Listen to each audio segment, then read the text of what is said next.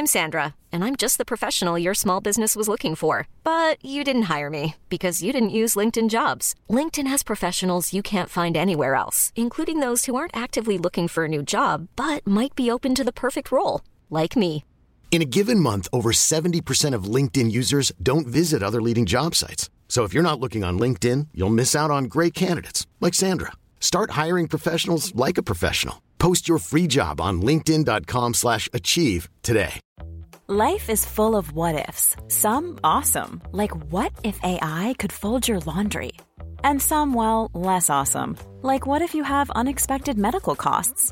UnitedHealthcare can help get you covered with Health Protector Guard fixed indemnity insurance plans. They supplement your primary plan to help you manage out-of-pocket costs. No deductibles, no enrollment periods, and especially no more what-ifs. Visit UH1.com to find the Health Protector Guard plan for you.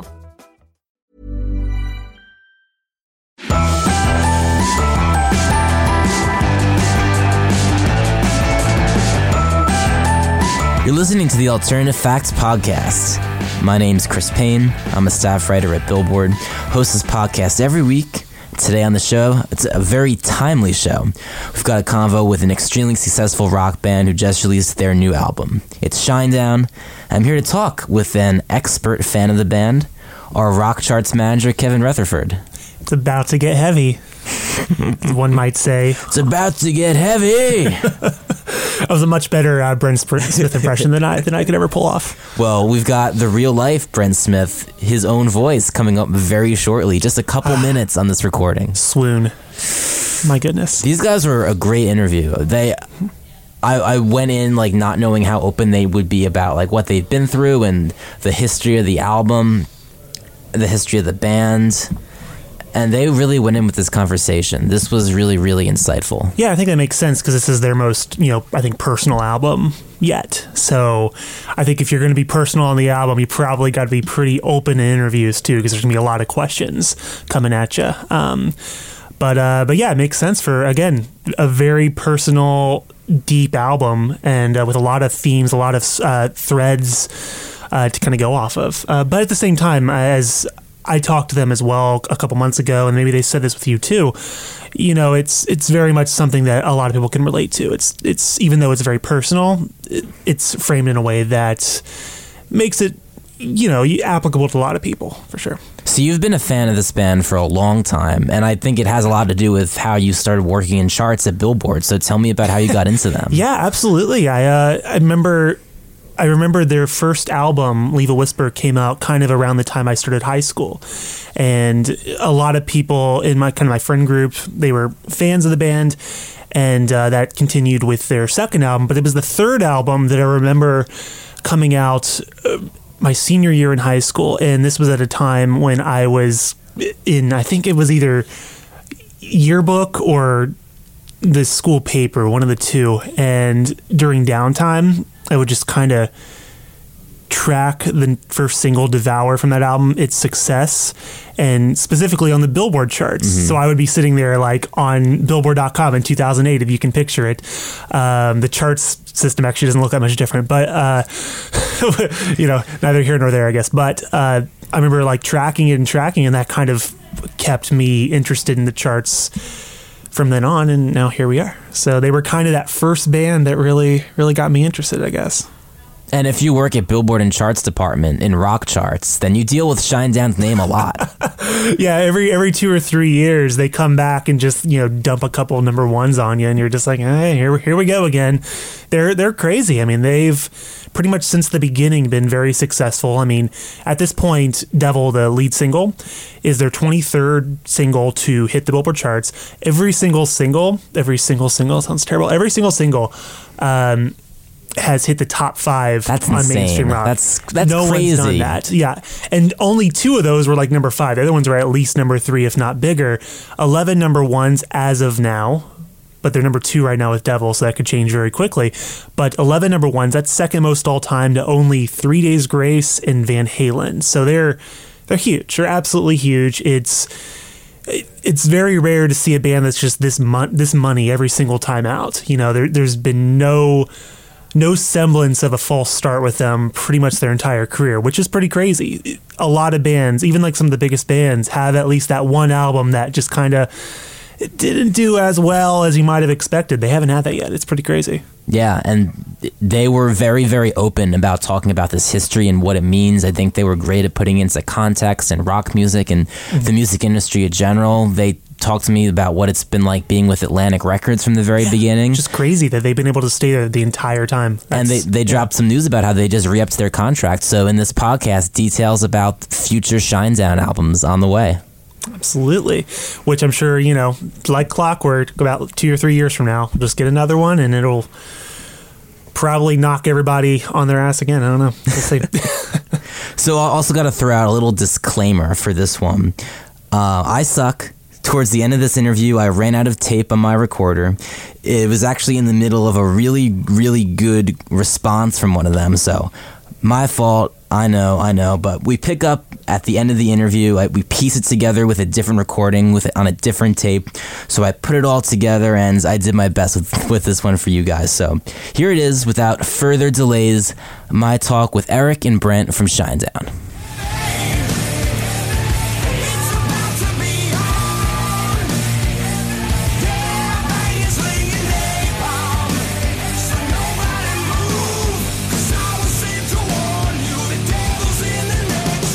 Scope of this album, the story through it. In the interview you guys did with my buddy Kevin, you were talking about wanting to do a video for every one of the tracks on the album. So there's been two so far. Is that still a project you're going to continue? 100%. Yeah, we're working with a guy named Bill Ukick, who is just a brilliant individual.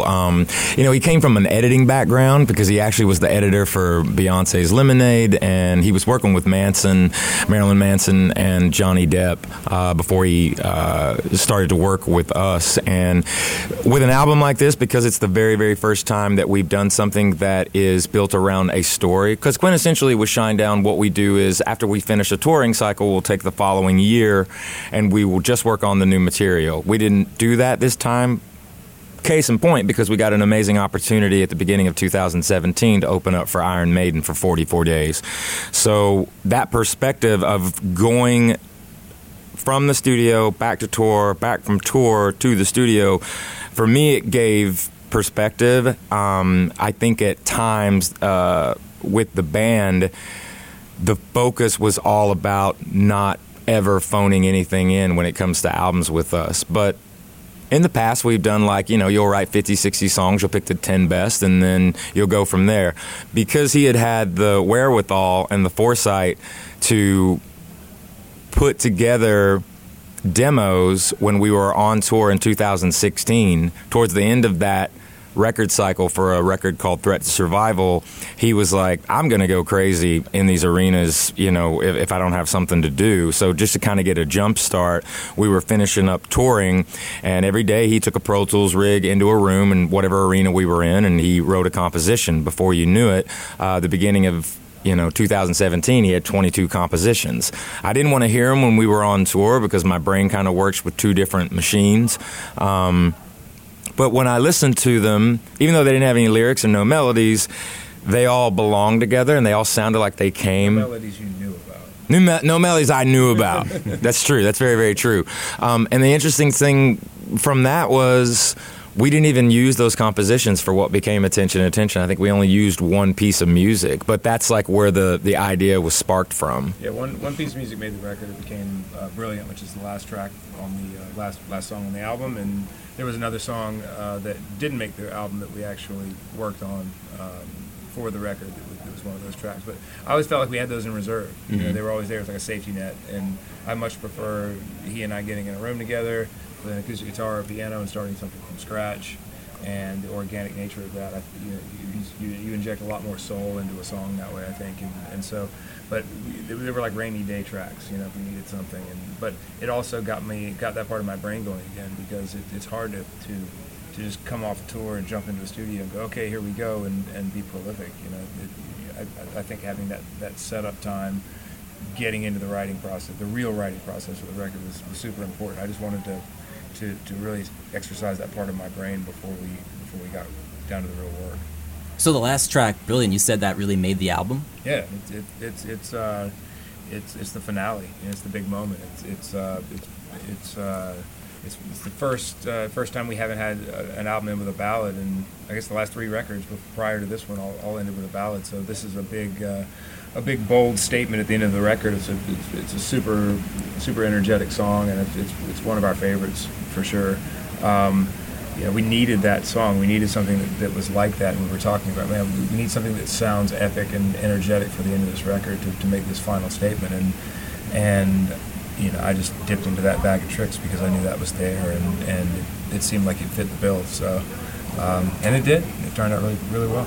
Yeah, it's cool that you say now that track was so pivotal in making the album, because it really stands out in that it was making me kind of think of songs from an actual rock opera concept album. Like, I know you guys said you weren't exactly going for that, but it made me sort of think of like American Idiot, like that's sort of like with the shifts and the way the song goes, all the different like suites sort of with the guitars. Yeah, I grew up in a household where we listened to a lot of musicals. We were always watching, Rodgers and Hammerstein and that sort of stuff was always playing. My mother always had that kind of stuff playing. So in that way, my brain does kind of work that sort of way melodically, and key changes and that sort of thing.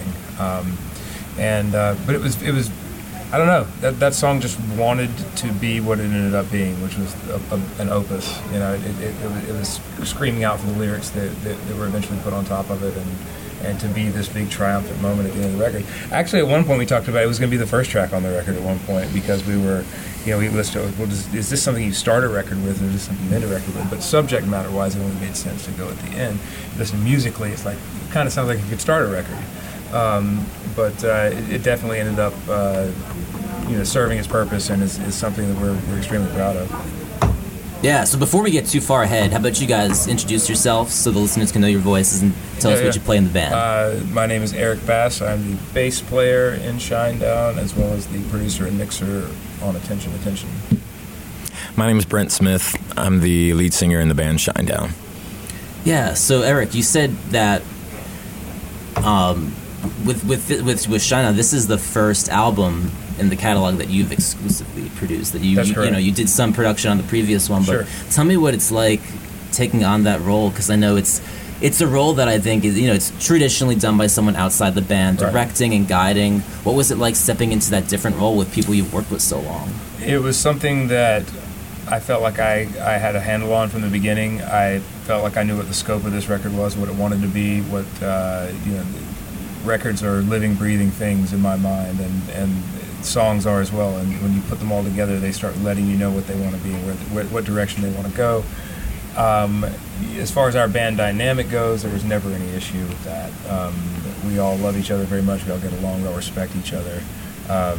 These guys let me walk in every day and trusted me to guide this from the beginning to the end.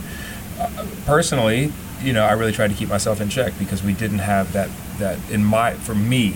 we didn't have that outside producer here. I was the outside producer here, and not only had I'd been there from the beginning with some of these songs, from the demo phase to producing the demos, then into tracking the record and eventually getting it to the mix. So I was trying to keep myself in check about what was best for the song and what's best for this record, removing myself from the process when I needed to, and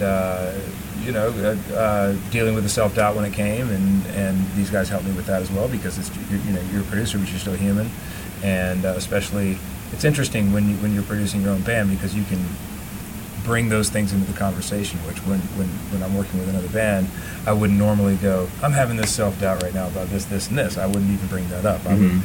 I would Kevin Smith, the director, always talks about how you always walk in the room as a director, and you never let anybody know you don't know what's going on at all times, even when you have no clue what you're going to do.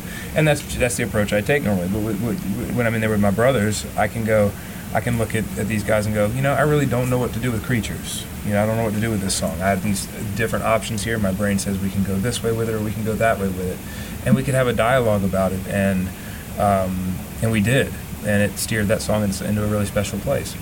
For me, it was just always about that, just always about keeping myself in check, about making sure I'm making the right decisions for the band. I'm not making any selfish decisions as the person who wrote the song, initially, or as a band member. Yeah, Brent, what's it like being produced by this guy? My whole outlook on it was there was no one else that was going to be able to do it but him. The one thing about the fact that this is our 6th record is that we've had some really extraordinary teachers, you know, great producers, great engineers, both male and female, over the years. So we've been very, very lucky in regards to that. He makes a good point about this album specifically. He looked at it from the point of view of he would rather go crazy making it himself instead of watching someone. I'm saying it wrong. He has a better way of saying it. I totally messed it up. No, that was good. I was waiting to see where you were going to go with it. Actually, I had to abandon ship. I had to abandon ship. It just jumped off. I told Steve Robertson, our head of A&R, our A&R rep at Atlantic, when we had the professional conversation about me producing the record, I said, I know that I would rather go crazy making this record myself than to grow crazy watching someone else try to make this record. And that's really what it boils down to, because the fact of the matter is he never really had any questions for the most part. Every day that he would walk in with the four of us, myself, you know, and Eric and Zach and Barry, we trusted him because he trusted us as well. But there was never one of those days where he walked in and he didn't know what he was going to do that day, or he didn't know where we were going to go. He also had the presence of mind at times to be like, if it was not working on a particular day, he didn't beat it up. You know, he would look at us and be like, you know what, let's get out of here. We'll come back tomorrow. And for as much, you know, stress as there was, it's very interesting that there was, I was always comfortable. There was never, I never had any sort of extreme, I never wondered if this thing was going to get done, if it was going to be good. None of that. It was just, I had sort of had this knowing that it was going to be great when it was finished. Because we were starting with really great songs, and you know, we'd be working really hard on one song. Say we're working on Devil, and you're in there for a couple of days on this song, and you're pounding away, and then, you know, I'd maybe open up Get Up, and I remember opening up Get Up and going and you know, in demo form, just listening to it, and it was like finding the $10 bill in your pocket when you're in the laundry, you know. Like, I forgot about this. Another thing, too, that he would... And so we always had these... I would always be woken up to these this song over here's awesome, too. And it was just a real comfortable feeling of you know, like you know a secret nobody else knows, and it's this record. And you're making it, and it was just... Yes, you're worried about delivering it the right way or making the right decisions, but there was never this blanket of worry at all. It was actually really... comforting. The whole process was strangely comforting. Yeah, and you know, you mentioned brothers a little bit earlier in describing your bandmates. You know, this lineup of Shinedown has been together a decade now, and you know, there was some upheaval in the band lineup early on. What's it been like keeping this group together for so long? What does it take? Nothing. It doesn't take anything to keep it together. I mean, we just. I mean, when I say they were my brothers and that we love each other, that's it. And it's been that way since I got here. It's very, as Brent Smith would say, it's very unique. It is. The way that we gravitated toward each other and never wanted to leave. You know, it's like finding your spouse, you know. It's kind of like that's how it was supposed to be from the beginning. And you know, I wouldn't accept any other offers to be in any other band ever, period. I don't give a shit who they are. I don't care if it was U2. I don't care if it was Rolling Stones. I don't care. This is where I want to be.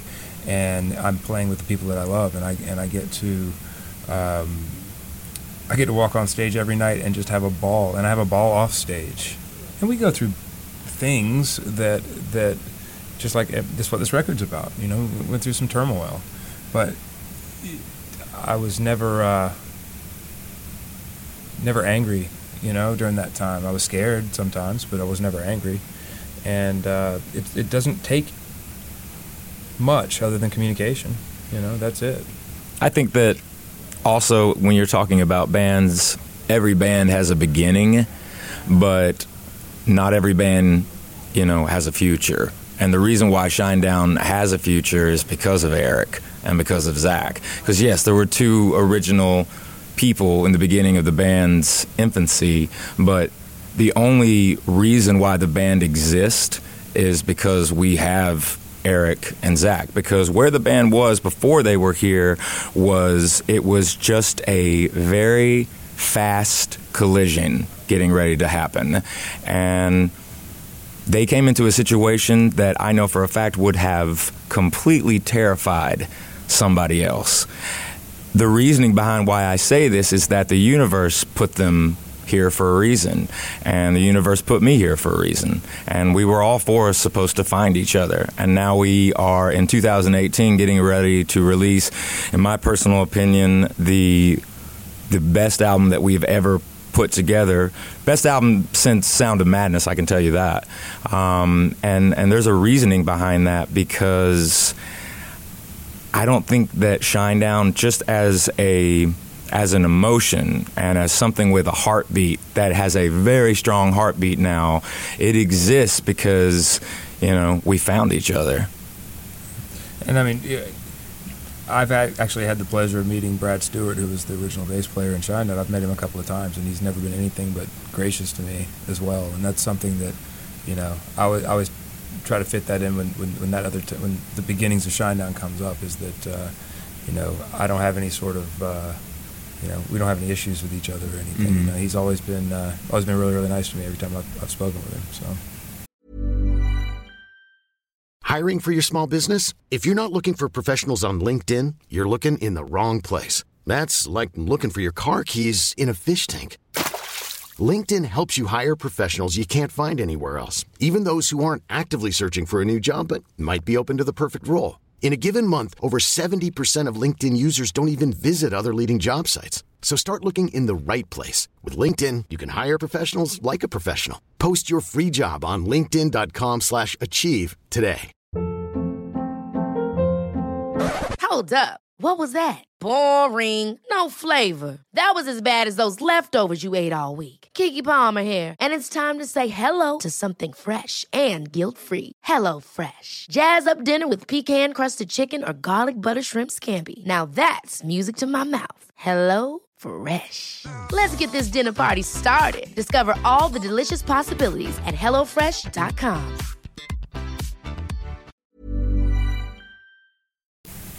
So all three of us have been talking about this, the concept album and the story, but we actually haven't spoken about what it actually is. So why don't you two, in your own words, take the listeners through what is the story behind the new album?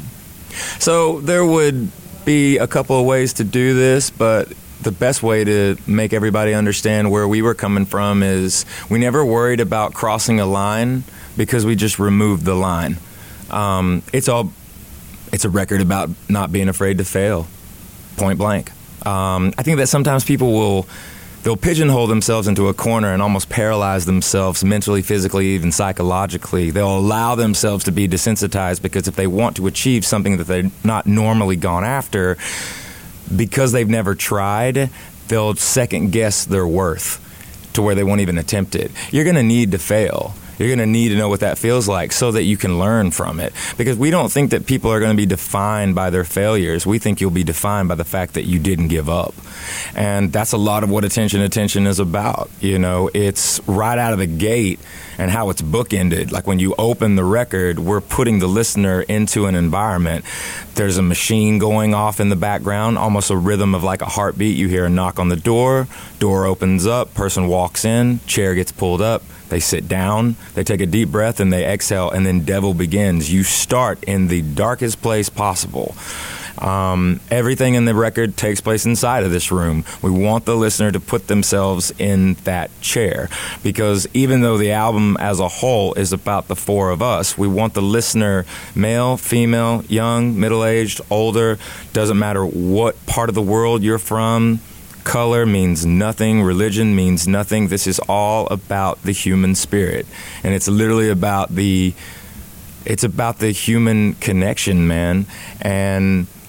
But it's also a record where the story is built around the idea and the fact that this person knows if they continue down the same path that they already kind of know what the ending is going to be, and it's not going to be good. So they've made a conscious decision to face their demons. And the beautiful thing about Attention, Attention is you hear all of this intensity through the beginning to the middle to the finale. And the album doesn't ever really end, because the last thing you'll hear on the record is until next time. And that's what's really... There's a lot of strength in this record, because it is the sheer determination to not quit or to just refuse to give up. But it's also, in the same breath, this individual is willing to go through it to get to the other side. And I mean, it like we've said, it's autobiographical. Every single song is a personal story. Every single song is something that happened to us. You know, we failed. And we weren't allowed to be afraid to fail. We learned a lot from our failures, and it led us to where we are, and led us to this wonderful record. And we hope that by being honest with the listener, which we feel is the most important thing to do, that through our failures and our overcoming those failures and growing as people, that we will help others to do the same. I think everybody will be able to find their own meaning in these songs. They'll be able to grab a hold of them, love them, take them with them, and learn things about themselves through these songs as well. I'm curious, for you guys personally, in facing your demons, not being afraid to fail, what experiences shapes this? With me, it's been a long history with substance abuse and alcoholism. It's something that I deal with on a daily basis, because I don't ever... And I get asked this a lot, but I don't ever tell anybody that I'm sober, even though I am clean, because I can't live my life like that. I never really went into a rehabilitation facility. If I did, I didn't stay long, because I've always felt like I had to do it on my own. But the fact of the matter is I'm sober today. I don't know what I'll do tomorrow. I can't live like that. Like, I have to live in the moment. And the other side of that for me is through the last 20 years that we've been a band, and hearing different stories and just people's openness to be honest with us about what the music means to them, because they know that the one thing about this band, there's many things about the band that people gravitate towards, but a lot of it is... It's honesty, and it's also necessity. And this album is very, very necessary on a lot of levels. It's an urgent record. But I'll be very, very open with you, man. On the last album, Threat to Survival, during the process of getting that record recorded, I fell, man. I had a slip, and it turned into something that literally almost killed me. And there was a lot of work that was involved in getting myself out of that hole. We've always said that sometimes you have to fall into a hole to figure out how to get out of it. But I remember Eric, I was in Los Angeles, and everybody kind of knew what was going on, and he did not tell me, and he flew to Los Angeles, and he took me out of my house and took me to the Cleveland Clinic for 2 weeks just to try to help me get my mind right. And I've been clean since March 1st. I'm going on about 2 years now. But I wouldn't have been able to write this record if I hadn't gone through those experiences. And he's gone through them with me.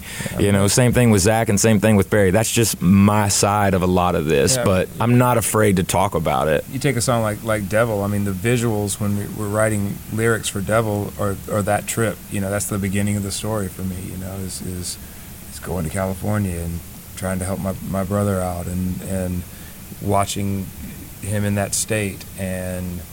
that's rock bottom. That's it. That's where the story starts. And then you get to a song like Get Up, which, I deal with a lot of depression issues. A lot of those depression issues at the time were stemming from where he was, and me being worried about him and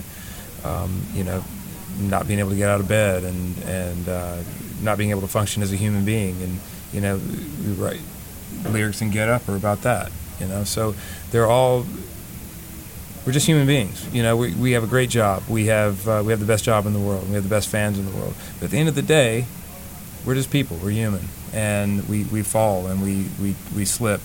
And we have to deal with these demons. And there's nothing that we're ever going to be able to take out. We're never going to be able to get rid of these things. I'm never going to be able to go into my head, reach in, and pull depression out and get rid of it. He's never going to be able to go in and take alcoholism and drug addiction and remove it. It's always going to be there. So you have to respect these things, and you have to acknowledge them, and then you have to get smart and find a way to navigate them. And that really is what Attention Attention is about. It's about that journey of, okay, here's where we are at rock bottom. How are we going to, what devices can we use to get better? What's this journey going to be? And we didn't really know that that's what we were, we'd written a few songs for the record, but it wasn't really, we finally just one day looked at each other, and it was right after we wrote Get Up, and it was like, I think this is about us. We're just writing about us. We're writing about our lives, so let's just continue with this. And that song actually made it okay to continue writing from a very personal place for the rest of this record. Yeah, first of all, congratulations to both of you for overcoming and being so open about that. That's like really, really powerful.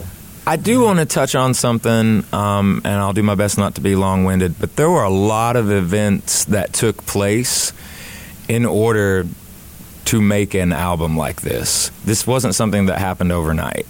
And to touch on it, we've never been able to pull a subject matter out of thin air.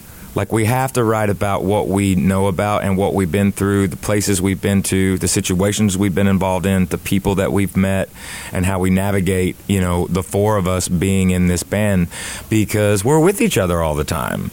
But I think about the fact that this band has been on Atlantic Records for the better part of 2 decades, and I think about the fact that we have been with our management, which is Indigoot and McGathy Promotions, and, you know, we've never even taken a meeting with another manager. It's always been Bill McGathy from day one.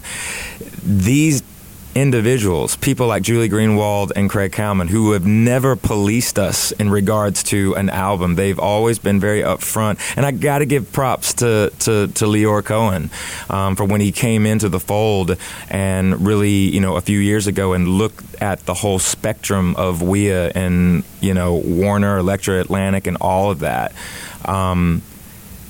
All of these very powerful people come down to one thing. Let the artist be the artist. Allow the artist to develop, but don't rush them.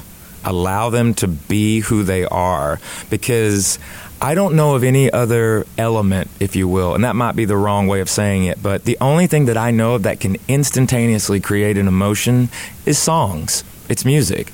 I've watched, you know, the biggest, toughest, strongest dude be just literally brought to his knees and just wants to give up, and at the exact perfect time that song comes on for this individual, and all of a sudden they are back up and they're right back in the game. I've watched music, I've watched it cure cancer, you know, I've watched a girl or a young lady who is completely heartbroken, I've seen this with my own 2 eyes, and once again be completely brought to her knees and be at the bottom. And then that song comes on at the exact perfect time.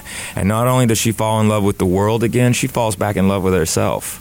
So there's a lot of events that got us to where we are, and we don't take them for granted. And there's a lot of people involved that have done something remarkable, and that's let us be ourselves.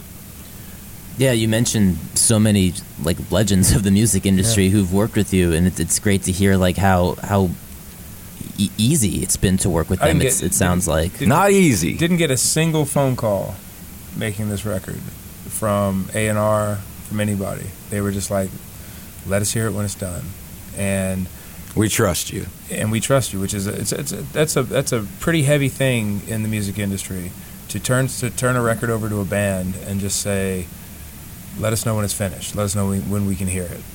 And we were allowed to do that. Nobody ever called asking about schedule. Nobody ever called about what part of the process are you in. None of that. It was just we called them. We called Steve Robertson to come listen to, before it was mixed, but, you know, just come listen to the songs. We're done tracking.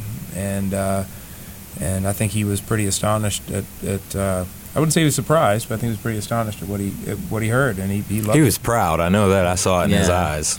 Yeah, I mean, a lot of artists, just young artists starting out today, they get rushed and they don't get that kind of freedom. So I'm wondering, for you guys, your first album with Atlantic was 2003. Mm-hmm. Brent, you were with Atlantic even before that. Like, what's it been like from just being in one place, seeing so much change in the industry happen, passing by? Well, the funny thing is I've not been in one place. Like, I mean, I know what you're saying by that, but that in and of itself, man, going all the way back to the beginning, which for me with the history with Atlantic, I mean, you have to go all the way back to like 1999. I think about even from, because I've been signed by Atlantic and dropped and then re-signed, so I know how it feels. But that was in and of itself, that was what was different. Like, he mentioned Steve Robertson, who 20 years in is the A&R for Shinedown and is still the A&R for Shinedown. I have to tell you this. I might be able to answer this pretty well with this next statement. The original contract for the band with Atlantic was for 6 albums. Attention, Attention is our 6th record. We had not even turned the record in last year. And towards October of last year, we got a call, and the call simply said this: even with the fact that you have not turned in the 6th record to Atlantic, they would like to sign an extension for 2 more albums after the 6th record. It's a family. It really is. I can't talk about any other labels, and I can't talk about any other band or any other artist, but our experience here at this legendary record label that was founded by Ahmet Ertegun, who I had the pleasure of being able to hang around with and sing for and have some pretty cool conversations before he passed away. That's, Shinedown is in my heart. That's part of the foundation of this building. And, you know, if anything, you know, I think a lot of what we do is the bones, and it's what we represent. Rock and roll, because we don't look at rock and roll as a genre. We look at rock and roll as a way of life, and that's the way Atlantic looks at it. And for us personally, it goes back to what I said before. They've always allowed us to be ourselves, but they gave us time to develop. They did. Yeah, I mean, over the years, you with, you know, you mentioned like rock and roll and repping it as a lifestyle and this long and an attitude. Sure, yeah, and this long string of success with Atlantic. I mean, you guys have had 11 #1 songs, but 24 singles. Yeah, all top 5. With like the way you've seen like rock, you know, sort of become more of a niche genre as the years have gone by. In some ways. I mean, is it frustrating to you guys that you guys like aren't like more of a household name? Because like you guys have had 11 #1s, like that's huge. Like sometimes does it bug you like where rock is now? When's the last time you went to a rock show, like a real rock show? A real rock show? It's like, not a loaded question. Yeah, yeah, like last week, all the time. Who'd you go see? I went to see 5 Seconds of Summer. All right. Did that look like a niche genre to you? No, it didn't. Okay. Exactly. I mean, here's the thing. The tastemakers would have you believe that that's what's going on. Yeah. Because they would love nothing more than to see it go away. It's not going anywhere. Oh, it's me, Chris. Remember in the beginning of this interview, the intro, where I said my recorder ran out? Well, this is that moment.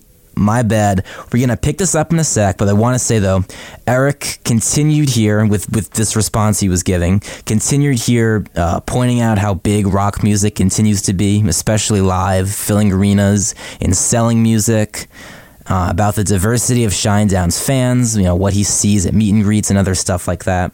So we're picking up here a few minutes later. This is recorded off my iPhone. That's why it sounds a little different, taking us through to the end of the interview. Here it is. But the biggest thing about that community is you can have 4 different people. One has tattoos. The other one, you know, is Spanish. The next person has a purple mohawk, you know, and then the next person is, you know, dressed in a button-down, shirt tucked in, very, very, you know, just casual, but maybe all 4 of these people look. Why in the world would all 4 of these people be in the same place to rock out? to listen to music. And guess what? None of those four people are going to judge anybody. Sure. Because they're all there to be together. That's just a definition, maybe a dynamic to kind of... That's how we see it. No one's pointing fingers at you. Mm-hmm. Our meet and greets are some of the most inspiring places. I wish everybody could see the cross-section of humanity that we get to see on a daily basis. I mean, I've met transgendered fans, I've met gay fans, I've met black fans, I've met Hispanic fans, I've met conservative NRA member fans, and they're all in the same meet and greet, they're all in the same place, and they're all there for the same reason, because they love the music, and nobody's hating on anybody else, they're all just excited about being at a rock show, and it's, it really validates the genre, it validates the hard work that we put in, and that's why we do it. You know, it's because there are no labels at a rock show. Mm-hmm. You know, you're rock and roll fans. That's the only label, and that's it. And I love looking out over that crowd and just seeing the diversity in age, the diversity in race, the diversity in religion, the diversity in political viewpoints. And nobody has time to hate each other. Nobody has any sort of malcontent in their heart. They're just there to rage. They're just there to rage and have a good time and just sing the songs that they love. And I would invite everyone out to experience any rock show. Sure. You know? Yeah, I mean, I cover rock music for Billboard, and I've been there for 5 years, and it's frustrating seeing how, like you mentioned, like the tastemakers and how sort of that like zeitgeisty opinion has over like, and since I got into music around the time you guys started the band, like got into rock music, and how it's there's just been like a lot of negative stereotypes attached to it. Rock has been dead for 30 years, you know, if you listen to the wrong people, you know. Who was the guy that said he wouldn't sign the Beatles because guitar rock was dead? You know. Mm. That's just okay, right? You know, people don't want to hear guitar anymore. Well, guess what? That's just you're still saying the same thing, and it's not going anywhere. You know, kids are still getting guitars for Christmas. They're still getting their hearts broken. They're still writing songs. So obviously, it's not going to go anywhere. It's not. You know what? Also, and it's great when it evolves. I love the evolution of rock music. I really, really do. You know, but as a genre, it's not gonna go anywhere. The other side of what we do as a band, we've never made the same record twice. We're never going to. And we use a lot of different soundscapes, and we use a lot of different instrumentation. This record being a definitive example of that. Like, Eric knows what all the technical sides of recording a record are. Like, this and this and this equal out to be this, and this is the textbook way to do this. But doesn't really care. He's mixing and he's recording with his heart. He's not looking at a diagram to figure out how to make a kick drum sound right. You know what I mean? So that in and of itself, I mean, it's funny because I've always been like, we're like, you know, it's like being in the, what's it like being in Shinedown? I'm like, it's like being in the third grade forever. You know, you don't want to ever lose that. You don't want to lose that kid in you. You know what I mean? And that's what I think of when I look at just music as a whole. You know, it's supposed to lift you up. It's not supposed to bring you down. And, you know, I think that going into this year in 2018, music also is a pendulum, and it swings back and forth. And I'm going to be very respectful when I say this, but I do mean it. You are never going to change the fact that sometimes all you need is drums, bass, guitar, badass vocals, and a killer song. 3 chords and the truth. And you're good to go. Yeah, and 2 more Shinedown albums sounds like it. At least 2 more. And thank you guys for giving us a voice and a platform as well. Absolutely. Yeah, thank you so much. So, yeah, we really appreciate it. It's a pleasure. It was fun. Thank you. Thanks, guys. Thanks.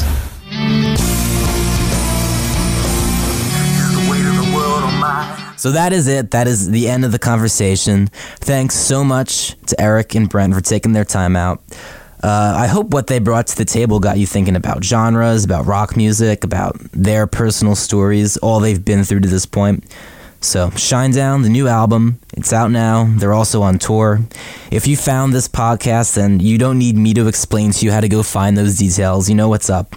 But some other things that I have going on with this show, it's called Alternative Facts. #AlternativeFacts, all one word. If you want to search for it, find it anywhere you get your podcasts, iTunes, podcast app on your phone, whatever. We run it on Billboard every week, sometimes twice a week. So to make sure you get it every time, search for it, go subscribe for it, leave us a star rating. If you were into the Shinedown episode, you found this because of that. I have a feeling you would be into last week's episode, which was an interview I did with Under Oath. So plenty in there to dig through in the archives. I've been doing this podcast for a few years, lots of old episodes, and more coming at you soon. So we'll talk soon. I'll catch you next time.